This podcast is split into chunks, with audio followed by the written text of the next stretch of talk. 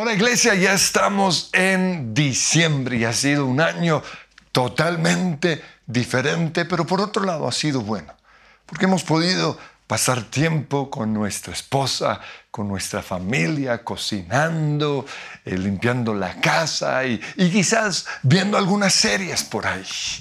Y ah, con mi esposa hemos tenido buenas experiencias como The Good Doctor y otros más.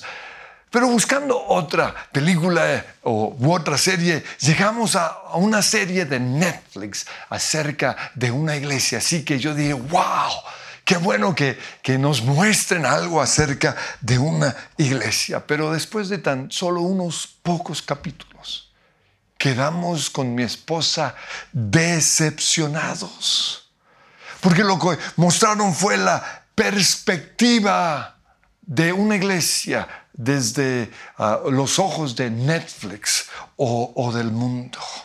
Y aunque sí nos mostraron una iglesia espectacular, con un gran predicador, con una buena alabanza, buena música, un buen programa social, una iglesia muy organizada, pero eh, luego abrieron, podríamos decir, la, puerta de atrás y se metieron a, al rancho, como diríamos en Colombia, y empezaron a mostrar cosas que no son normales en una iglesia, cosas como, o pecados como la avaricia, el adulterio, la lucha por el poder, la manipulación, la homofobia, abusos sexuales, el consumo excesivo de alcohol, rebeldía en los hijos de los pastores, drogas, relaciones sexuales prematrimoniales, envidias, celos y otros pecados.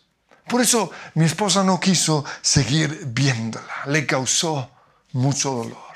Sin embargo, yo, yo quise verlo rápidamente ah, porque quería ver la perspectiva o cómo ve Netflix a los cristianos.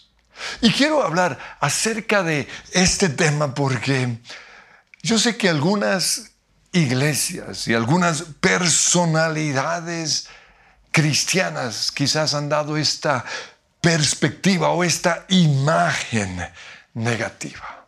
Pero también quiero hablar acerca de esto porque quizás algunos creen que así es una iglesia. Fíjense que, que no les di el título y no se los voy a dar porque no quiero que lo vean, porque es pura cizaña, daña los corazones. Es de esas series que yo cuando las veo digo, ah, esto es una novela que, que genera un vicio en la gente.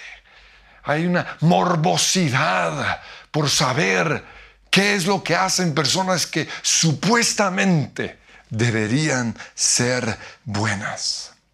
Pues Jesús dijo en Mateo 10, 22, por mi, por causa de mi nombre, todo el mundo los odiará.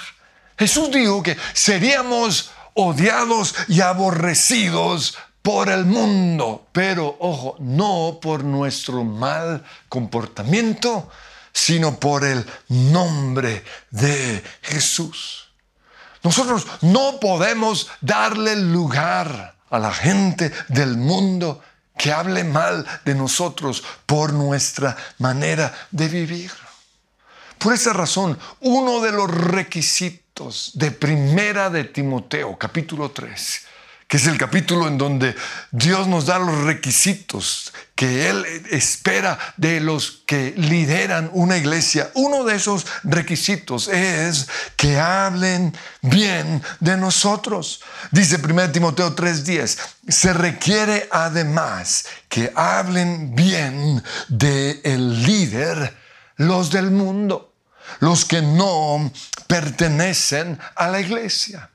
Sin embargo, sabemos que la gente va a hablar mal. Pero si hablan mal de nosotros, en 1 Pedro 3:16 nos dice, mantengan siempre limpia la conciencia.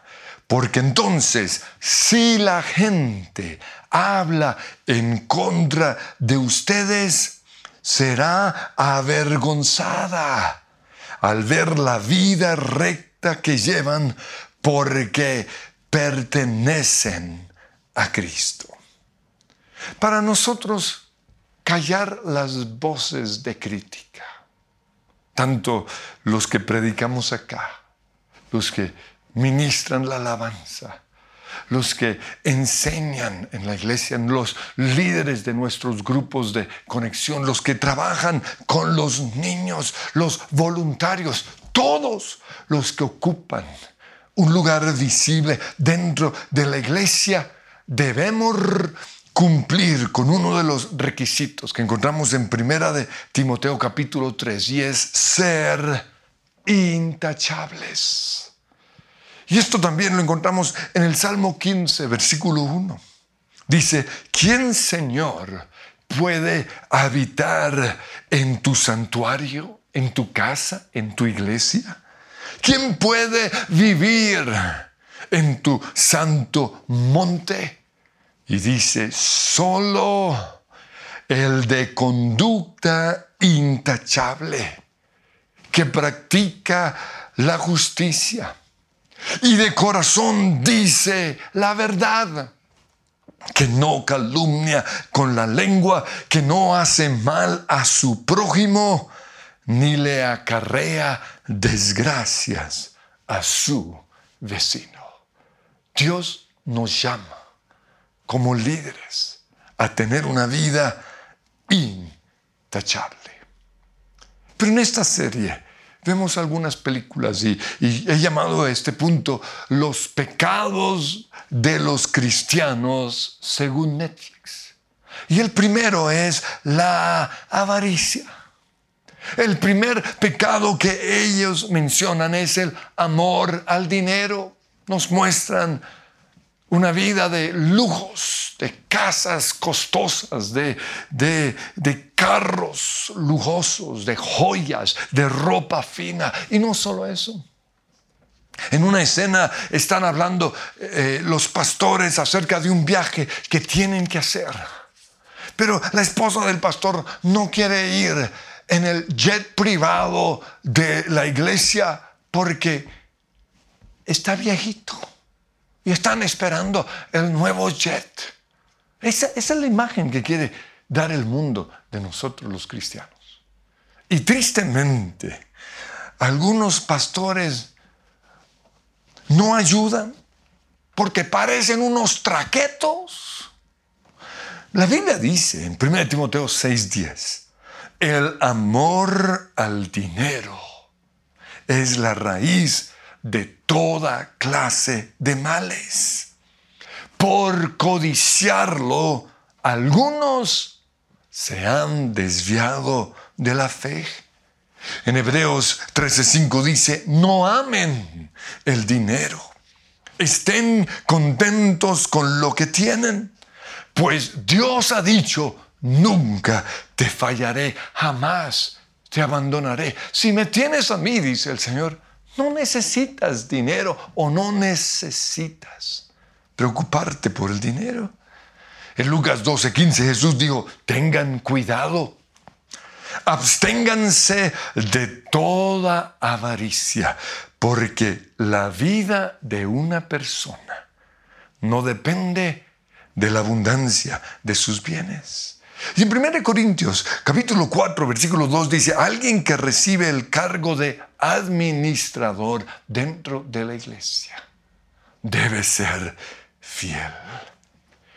Pues el dinero es un asunto tan delicado que por eso nosotros como iglesia creemos que alguien que no esté pagando sus deudas o que tenga problemas financieros, no puede ser líder de la iglesia. ¿Por qué?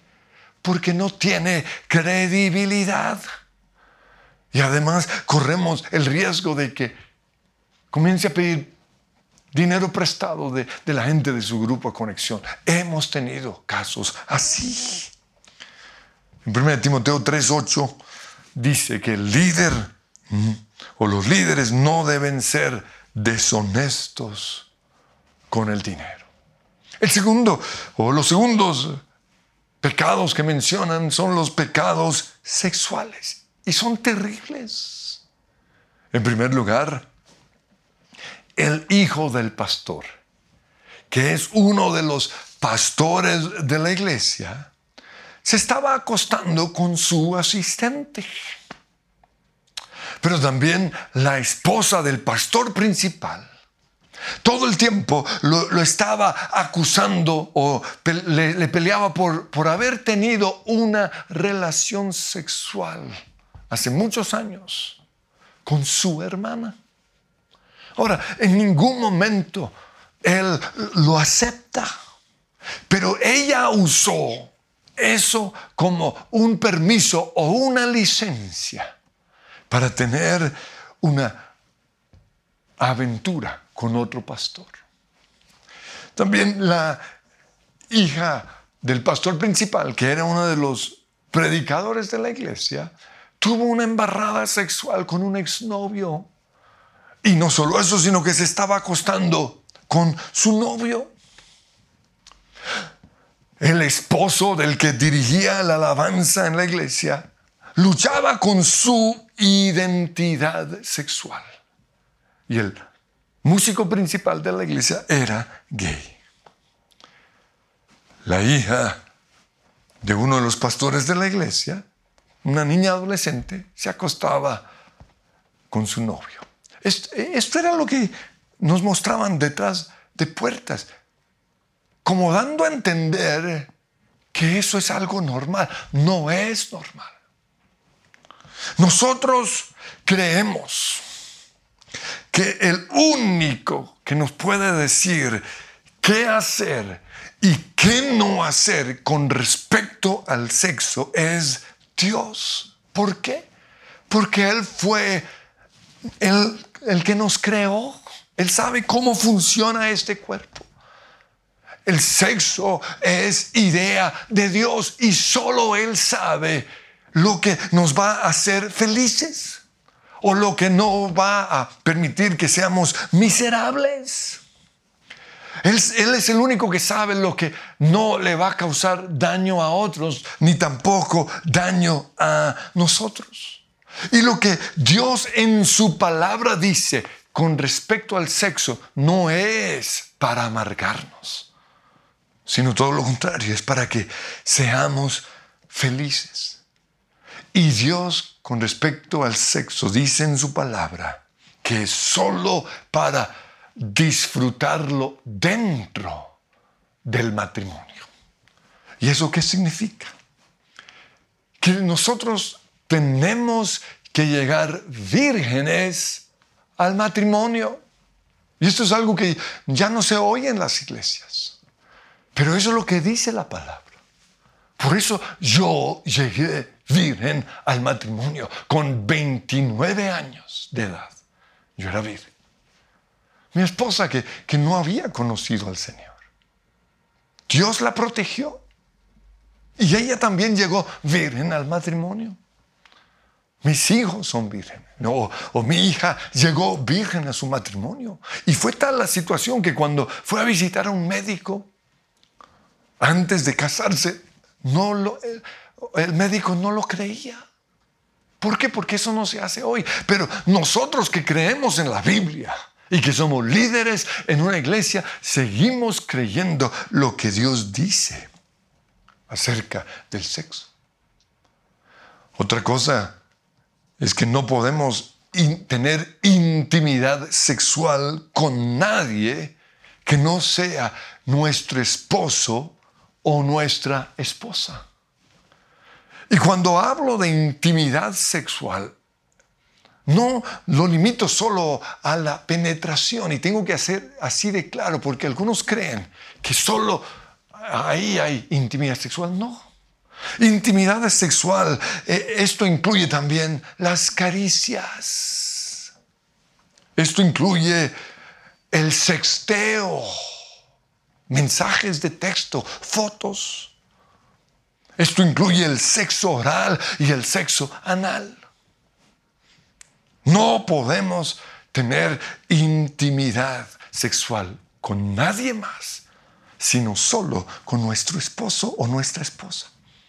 Pero la Biblia también nos muestra que no podemos codiciar a alguien que no sea nuestra esposa, dice Jesús en Mateo 5:28, el que mira con pasión sexual a una mujer ya ha cometido adulterio con ella en el corazón. Cuando yo hablo eh, de mi humanidad en mis predicaciones, o digo que yo también tengo debilidades, soy vasija de barro, y aunque estoy quebrado, tu luz brilla en mí. Yo no estoy hablando de mis pecados sexuales, no. Estoy hablando es de las debilidades de mi carácter. Cosas como enojarme, discutir con mi esposa, perder quizás mi fe, dudar, cansarme de hacer el bien. Porque aunque para Dios todos los pecados son iguales, los pecados sexuales tienen mayores consecuencias. ¿Por qué? Porque no solo nos afectan a nosotros, sino que afectan a otros. Afectan a nuestra esposa. Afectan a la persona con la cual hemos estado involucrados afecta a nuestra familia, afecta a la iglesia, pero la Biblia dice que afecta nuestro cuerpo. 1 Corintios 6, 18 dice, el que comete adulterio o, inmoralidades sexuales peca contra su propio cuerpo y dice, por eso hay algunos enfermos. Afecta, a nuestro cuerpo. Pero no solo eso, sino es un pecado en contra de Dios, como todos los otros pecados, pero este aún más todavía. Porque ahí mismo dice que este cuerpo es templo del Espíritu Santo. Somos uno con el Espíritu Santo. Y cuando hay un pecado sexual, estamos violando la morada de Dios. Por eso una persona que no ha logrado victoria sobre sus ataduras sexuales no puede ocupar un lugar de liderazgo en la iglesia. No puede estar en un lugar visible en la iglesia. Es un rotundo no. Y vuelvo a los requisitos de 1 Timoteo capítulo 3. En el versículo 2 dice, debe serle fiel a su esposa. Debe tener control propio, dominio propio. Debe vivir sabiamente y tener buena reputación, que la gente hable bien de él, que no lo traten a él o a ella como, ay, es, es un bandido. No, tener una buena reputación. En la nueva versión internacional dice, debe ser esposo de una sola mujer. Ahora, el que la embarra sexualmente o el que es infiel o le es infiel a su esposa o a su esposo, pierde credibilidad. Y aunque Dios ya lo haya perdonado, difícilmente volverá a tener un ministerio. ¿Por qué? Porque a la gente le cuesta volver a creer en Él. Nuestra función es predicar la verdad. Y si yo he sido infiel, yo pierdo credibilidad. Lo mismo si yo digo una mentira. Entonces, por eso una persona que ha sido infiel o que la ha embarrado sexualmente, difícilmente vuelve a tener un ministerio. Pues en 1992, un año antes de iniciar esta iglesia y también de casarme, yo pasé por una prueba muy difícil. Pero fue necesario porque Dios quiso confrontar en mí pasiones ocultas que yo no sabía que tenía y que hubieran afectado mi matrimonio y mi ministerio. Y Dios ha, ha, seguido perfeccionando, corrigiendo ciertas cosas en mí. Por eso yo soy un hombre libre. Y yo estoy seguro que toda mujer con la cual yo me relaciono, ya sea por motivos de trabajo, por amistad o simplemente por mi corazón de pastor, podrá o puede dar testimonio de mi integridad sexual. Y esto mismo debe suceder con toda persona que ejerce el liderazgo en, en una iglesia. Por eso la perspectiva que Netflix da de una iglesia no es la perspectiva bíblica. No se deje engañar. Pero en tercer lugar, en, en esta serie nos acusan a los cristianos o a la iglesia de, de ser homofóbicos. Hay, una escena en donde hay una conversación eh, entre dos y, y uno de los pastores le dice, creo que al líder de alabanza, no, no, no, la, la, iglesia no se puede enterar de que el músico es gay. Dejémoslo escondido. ¿No? Que no se enteren. Porque si se entera la iglesia tendremos problemas. Porque los cristianos son homofóbicos. Y esa es la etiqueta que el mundo quiere poner sobre la iglesia o sobre los que creemos lo que Dios dice en su palabra con respecto a la atracción entre personas del mismo sexo. Pero yo, yo pregunto lo siguiente, ¿por qué no nos ponen otras etiquetas como adulterofóbicos. Porque nosotros también creemos que el cristiano no puede o tiene que serle fiel a su esposa. ¿O por qué no nos ponen la etiqueta de divorciofóbicos? Porque la Biblia dice un no rotundo al divorcio. O mentirofóbicos, si predicamos que los mentirosos, dice la Biblia, no heredarán el reino de Dios. Pues la razón por la cual nos pone la etiqueta de homofóbicos es porque la verdad es que el mundo le tiene una fobia a los cristianos. Simplemente porque creemos lo que Dios dice en su palabra. Pero no podemos hacer nada al respecto. Lo único es no dejar que esa etiqueta que nos quieren poner nos afecte, nos saque la piedra, nos lleve a reaccionar o nos robe el gozo.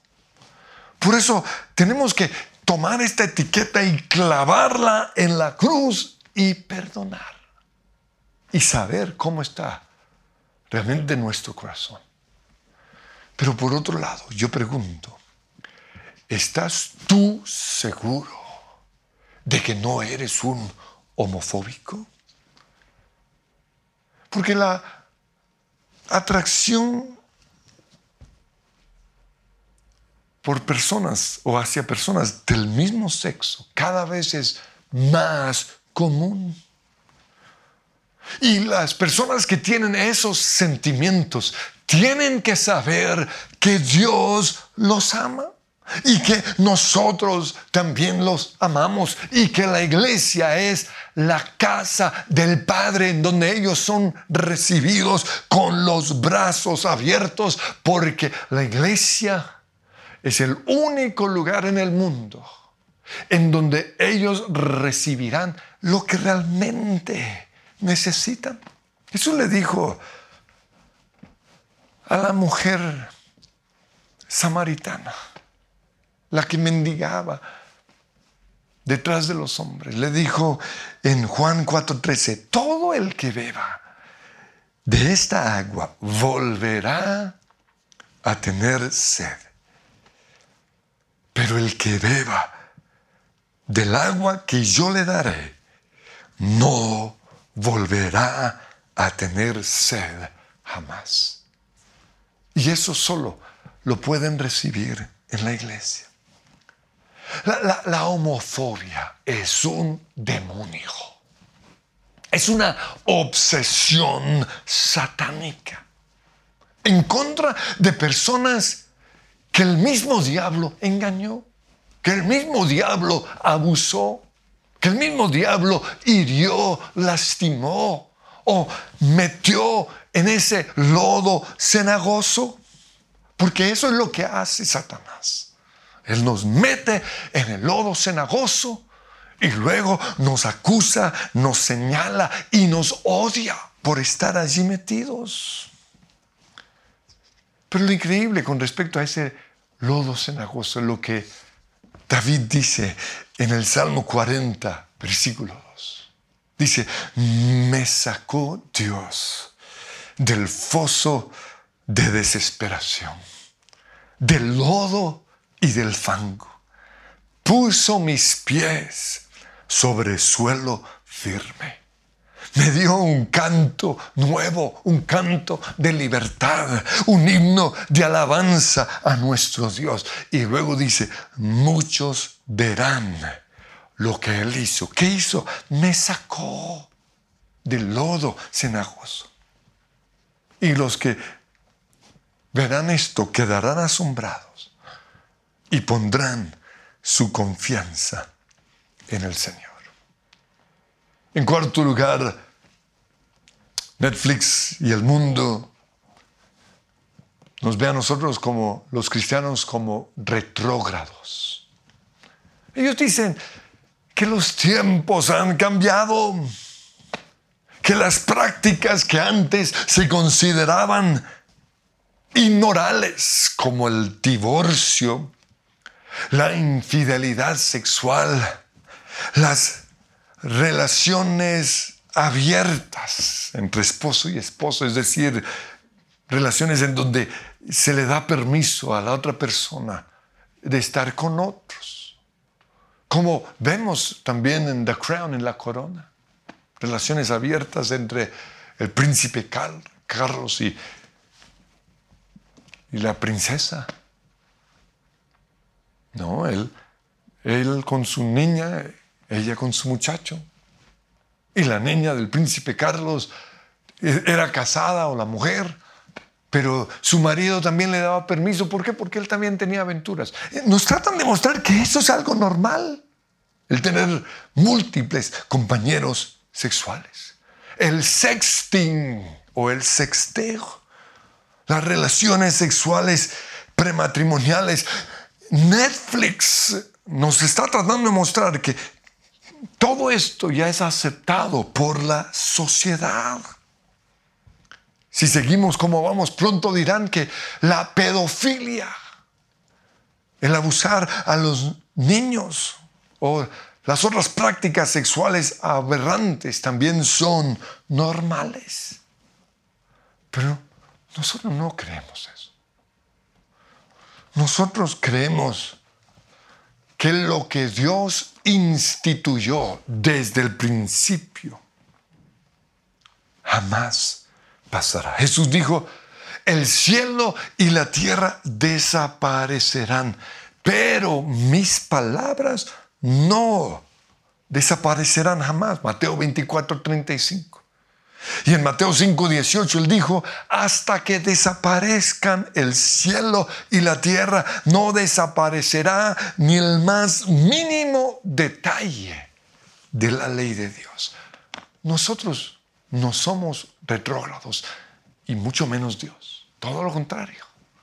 Él está adelante de los tiempos. Dios fue el que diseñó el que, el que creó al ser humano y al que inventó, diseñó el computador o, todo lo moderno, el iPhone y todo eso, fueron seres creados por Dios. Nosotros aún no hemos visto lo que el futuro traerá y Dios ya lo sabe. O sea, más actualizado que Dios no hay nadie. Pero esa es otra etiqueta que nos han puesto. Lo otro que, que vemos en esta serie es una lucha por el poder. una lucha por el poder entre el pastor y su esposa, entre los diáconos de la iglesia y la familia pastoral, pero también una lucha de poder entre los hijos del, del pastor. Y detrás de toda lucha de poder está el espíritu de división. La Biblia nos muestra que en una iglesia es Dios el que elige la posición de cada persona. Y nadie es más indispensable que otro. Sin embargo, solo uno puede ser la cabeza. En 1 Corintios 12, 18, luego el 21 al 22 y el 28 dice, Dios colocó cada miembro del cuerpo como mejor le pareció. El ojo no puede decirle a la mano, hey, no te necesito, ni tampoco la cabeza puede decirle lo mismo a los pies. Al contrario, los miembros del cuerpo que parecen más débiles son indispensables. En la iglesia Dios ha puesto en primer lugar apóstoles, en segundo lugar profetas, en tercer lugar maestros, luego los que hacen milagros, los que ayudan a otros, los que administran y, ahí menciona otros, otros trabajos, otros ministerios. La lucha del poder viene cuando no aceptamos nuestro lugar dentro de la iglesia. O creemos que otras posiciones son más importantes que las nuestras.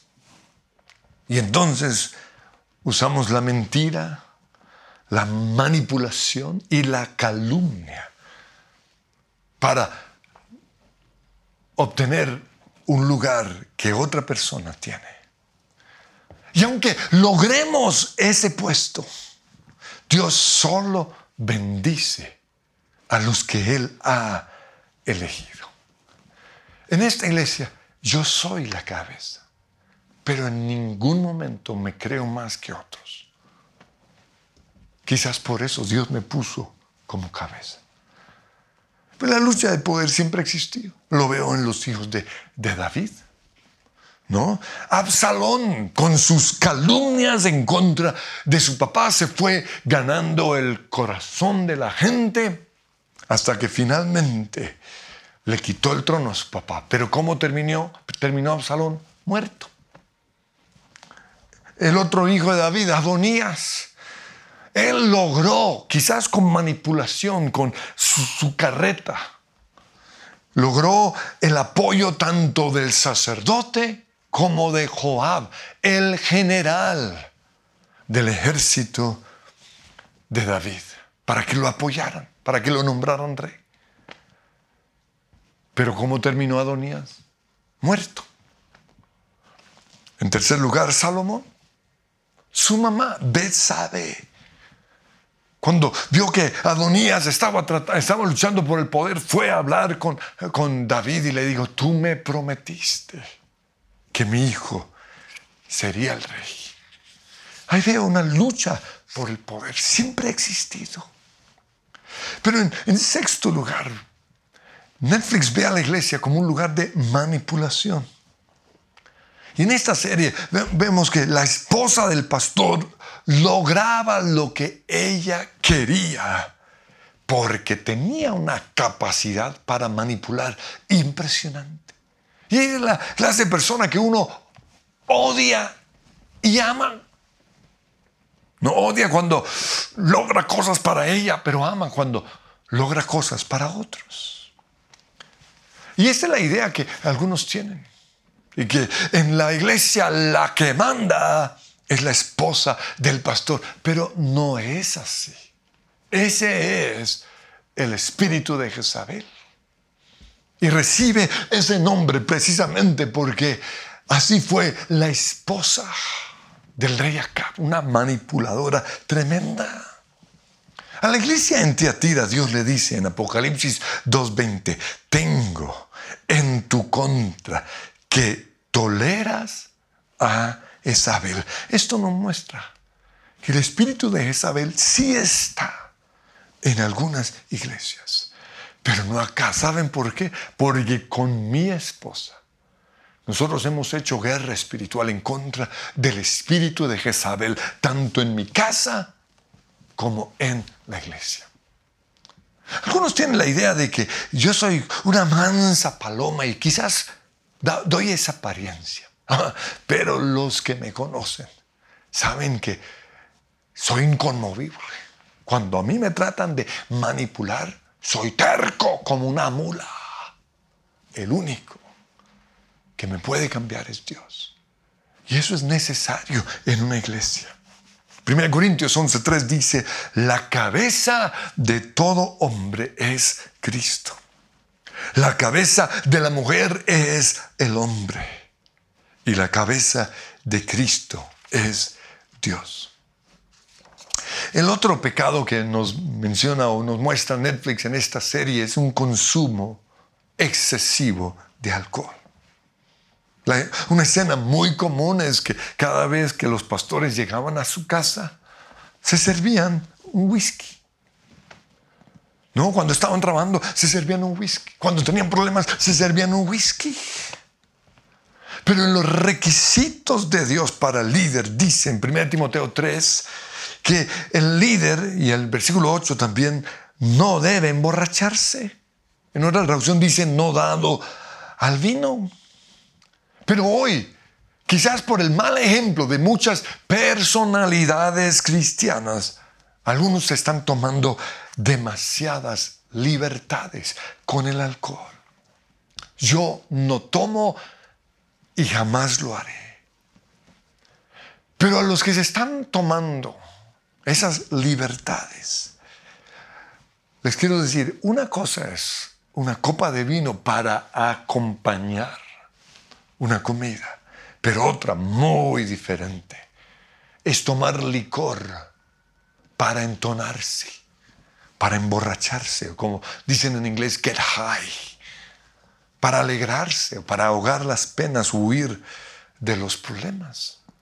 Efesios 5:18 dice que el vino lleva al desenfreno. En la traducción viviente dice, les arruinará la vida.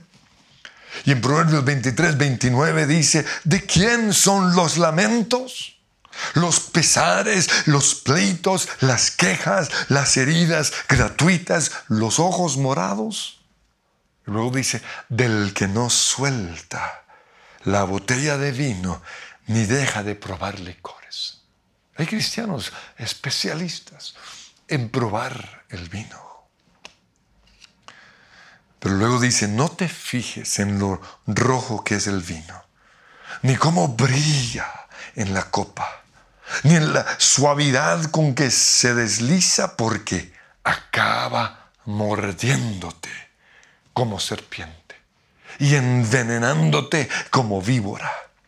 Tus ojos verán alucinaciones y tu mente imaginará estupideces. Y en Proverbios 31.4 dice, no, conviene que los reyes se den al vino, ni que los gobernantes se entreguen al licor. Una de las razones por las cuales no tomaré jamás alcohol es porque me considero rey, me considero líder, me considero cabeza. ¿Qué con respecto a ti?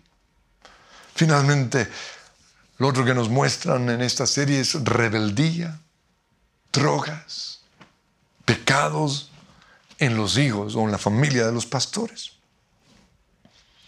Una, una niña, una adolescente, ¿no? la nieta del pastor principal, le gustaba sentir la euforia o los efectos relajantes y sedantes de la marihuana.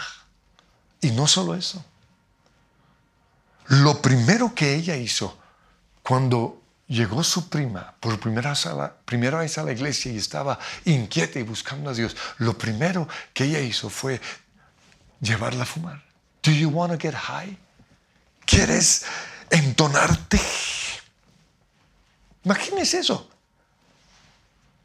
Aunque los padres no siempre somos los culpables del mal comportamiento de nuestros hijos, en 1 Timoteo 3:5 dice, el que no sabe gobernar a su propia familia, ¿cómo podrá cuidar la iglesia de Dios?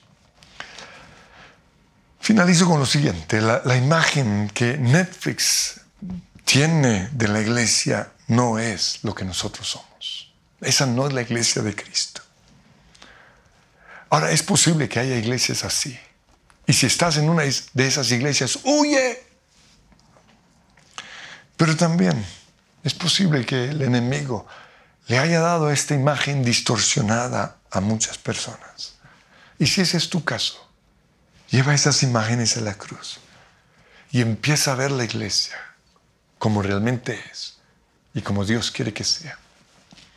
En Efesios 5:25 dice que Cristo amó a la iglesia y se entregó por ella para hacerla santa. Él la purificó lavándola con agua mediante la palabra para presentársela a sí mismo como una iglesia radiante, sin mancha, ni arruga, ni ninguna otra imperfección, sino santa e intachable. Señor, yo te pido hoy que toda imagen distorsionada que el mundo o el diablo ha puesto en nuestra mente en contra de la iglesia o acerca de cómo viven los cristianos, hoy sea quitada. Y que podamos ver la iglesia como tú la ves. Pero no solo eso, sino que podamos ser precisamente como es la iglesia. Porque aunque soy vasija de barro, tu luz brilla en mí. La luz que brilla entre nosotros, Jesús, la luz